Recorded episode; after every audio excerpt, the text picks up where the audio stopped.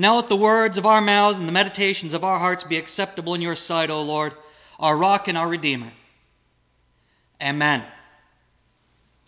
Our scripture readings for today come from the New Revised Standard Version Bible. Our first reading is from Isaiah chapter 61, verses 1 through 4 and 8 through 11. The Spirit of the Lord God is upon me, because the Lord has anointed me. He has sent me to bring good news to the oppressed to bind up the brokenhearted, to proclaim liberty to the captives and release to the prisoners, to proclaim the year of the Lord's favor and the day of vengeance of our God, to comfort all who mourn, to provide for those who mourn in Zion, to give them a garland instead of ashes, the oil of gladness instead of mourning, the mantle of praise instead of a faint spirit. They will be called oaks of righteousness the planting of the Lord to display his glory. They shall build up the ancient ruins. They shall raise up the former devastations. They shall repair the ruined cities, the devastations of many generations. For I, the Lord, love justice. I hate robbery and wrongdoing. I will faithfully give them their recompense, and I will make an everlasting covenant with them. Their descendants shall be known among the nations and their offspring among the peoples. All who see them shall acknowledge that they are a people whom the Lord has blessed. I will greatly rejoice in the Lord. My whole being shall exult in my God. For he has clothed me with the garments of salvation. He has covered me with the robe of righteousness. As a bridegroom decks himself with a garland, and as a bride adorns herself with jewels. For as the earth brings forth its shoots, and as a garden causes what is sown in it to spring up, so the Lord God will cause righteousness and praise to spring up before all the nations. Our next reading is from 1 Thessalonians chapter 5, verses 16 through 24. Rejoice always, pray without ceasing. Give thanks in all circumstances, for this is the will of God in Christ Jesus for you do not quench the Spirit. Do not despise the words of prophets, but test everything. Hold fast to what is good. Abstain from every form of evil. May the God of peace himself sanctify you entirely, and may your spirit and soul and body be kept sound and blameless at the coming of our Lord Jesus Christ. The one who calls you is faithful, and he will do this. Our final reading is from John chapter 1, verses 6 through 8 and 19 through 28. There was a man sent from God whose name was John. He came as a witness to testify to the light, so that all might believe through him. He himself was not the light, but he came to testify to the light. This is the testimony given by John when the Jews sent priests and Levites from Jerusalem to ask him, Who are you? He confessed and did not deny it, but confessed, I am not the Messiah. And they asked him, What then? Are you Elijah? He said, I am not. Are you the prophet? He answered, No. Then they said to him, Who are you? Let us have an answer for those who sent us. What do you say about yourself? He said, I am the voice of one crying out in the wilderness. Make straight the way of the Lord as the prophet Isaiah said. Now they had been sent from the Pharisees. They asked him, Why then are you baptizing if you are neither the Messiah nor Elijah, the prophet? John answered them, I baptize with water. Among you stands one whom you do not know, the one who is coming after me. I am not worthy to untie the thong of his sandal. This took place in Bethany across the Jordan where John was baptizing. This is the word of God for the people of God. Thanks be to God. This week's message in our Advent series, Hope is Born, is about rejoicing. And I think there's a lot to be thankful for and a lot to rejoice about, even when things are not looking so great. And I was especially reminded of this as I ended up taking ill this week and not feeling my best. But I had plenty to be thankful for and plenty to celebrate. as we prepare our hearts for hope, for this joy, for this peace that Christmas is, I think it's important that we recognize all that we have to rejoice over. In our reading today in 1 Thessalonians, we have Paul's words Rejoice always, pray without ceasing.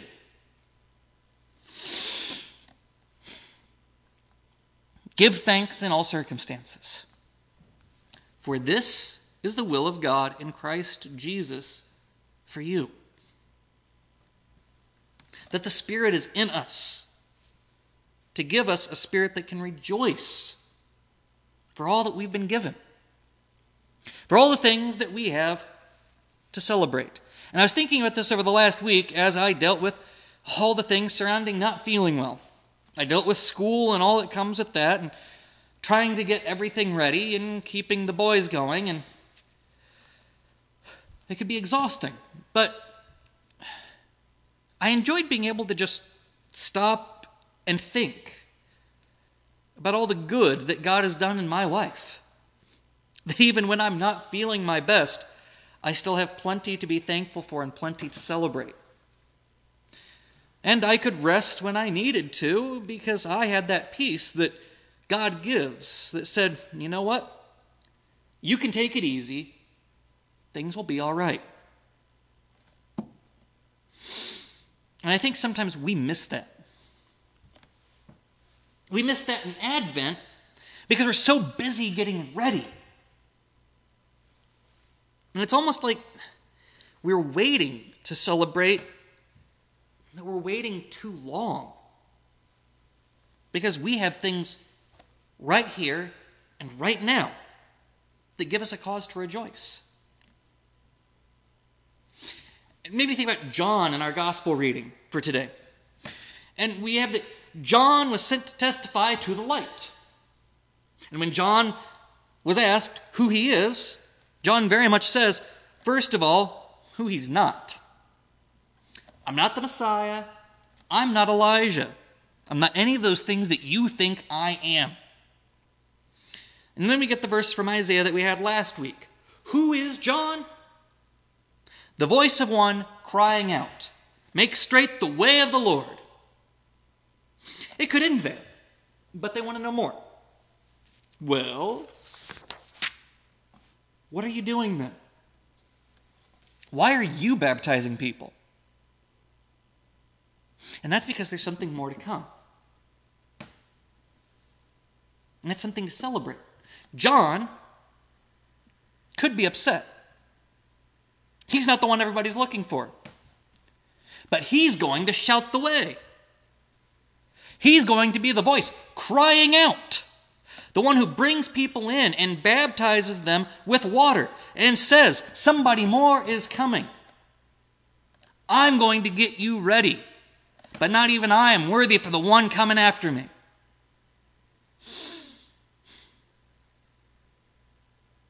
Be glad. Something big is going to happen, something good. And we can celebrate that now. I think it's important that we get the idea of being able to say, yes, this is going to be good, and we can be happy about it today because we can be happy about things yet to come. And you know, I can't help feel, after having gone in and getting tested for the coronavirus, and thankfully having it come back negative, that we do live in a time of great stress and great worry and great concern. We've got plenty of things to worry about and obsess over. And a lot of that concern is justified. But we still have plenty of things to be happy about. Now, we may not be here to worship in the church building, and we may not be for some time. And I could dwell on that. I could let it get me down. Or I could celebrate that we are still connected and that we are still together in Christ. That whether or not we are here in this building, in any building, doesn't change that we are together in Him.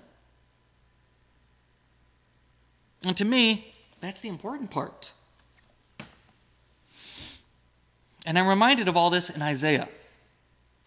The Spirit of the Lord God is upon me, because the Lord has anointed me. He has sent me to bring good news to the oppressed, to bind up the brokenhearted, to proclaim liberty to the captives and release to the prisoners, to proclaim the year of the Lord's favor and the day of vengeance of our God, to comfort all who mourn. We get a picture of everything being made new and set right, being made good, because God is still with us. Even when things are rough, especially when things are rough, because of God's great love. That God has clothed me with the garments of salvation. That's a wonderful feeling that God is there to give us hope, even in times of trouble, and remind us that we still have plenty to celebrate. Even when things aren't going how we expected them to go. And you know, I thought about this a lot. Having time where I could only sit and reflect because I didn't have the energy to do much else. I could think about all the things that I wasn't getting done, but I could also think about all the good that was still in my life. that there's a lot of things that we have missed out on this year. There's lots of things that didn't go the way we expected them to go. Lots of things that didn't happen the way we wanted them to. But that doesn't mean that God isn't with us. It doesn't mean we've lost hope. It just means we're taking a different path.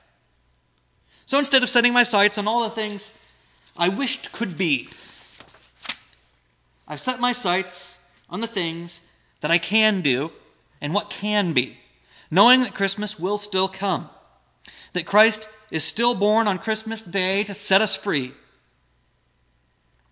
and that gives us cause to rejoice. Our Emmanuel, God with us, God residing with us, in us, that we have that hope that never goes away.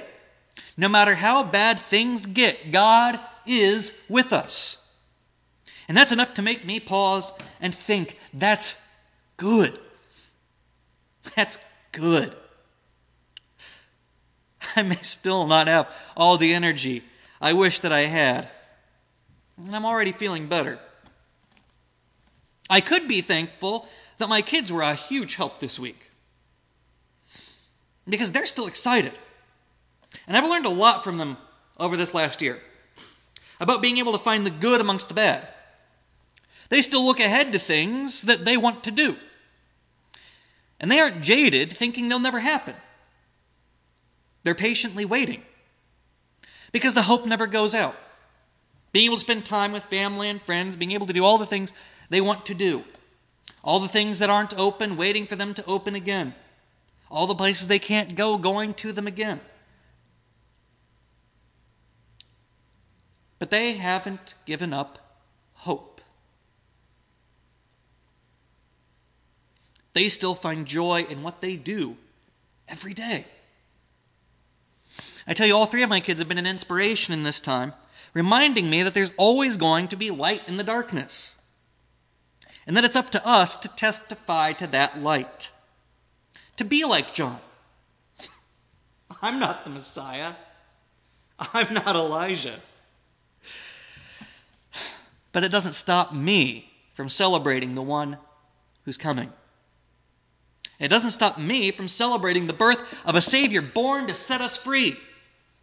It doesn't stop me from having hope. And all those who suffer being set free from suffering, all those in bondage being set free, all those who are downtrodden being lifted up, every yoke broken, that our bondage to sin and death is shattered by Christ, that we prepare our hearts to celebrate that love that sets us free, that we prepare our hearts for the joy that Christ brings to us so that we can bring that joy to others. And that it's not just about a day. But it's the day that reminds us about a life. A day that reminds us about how we should live. Not knowing where the next hope will come from, but always looking for it. Never knowing when the ups and downs may come, but always celebrating what God has given us. And always being able to be happy that we are loved by our Savior for the gift that has already been given. So, in this time of preparation, remember to celebrate that time as well. Rejoice in the goodness that God has given us. Rejoice in the light that will always outshine the darkness. Rejoice in the hope that we have that never goes away because Christ is with us. And be glad for all we have in this life and the next, that we may rejoice in Christ our Savior being born into this world to set us free. We may celebrate his love entering into our lives daily. We rejoice in the hope of what is yet to come, knowing that through it all, our Emmanuel, God with us, will always be there. And if we can't rejoice in that, I don't know what we can rejoice in. So, as we prepare our hearts in this season of Advent, let us always be rejoicing in the love of the Father and the care of the Son and the guidance of the Holy Spirit. Amen.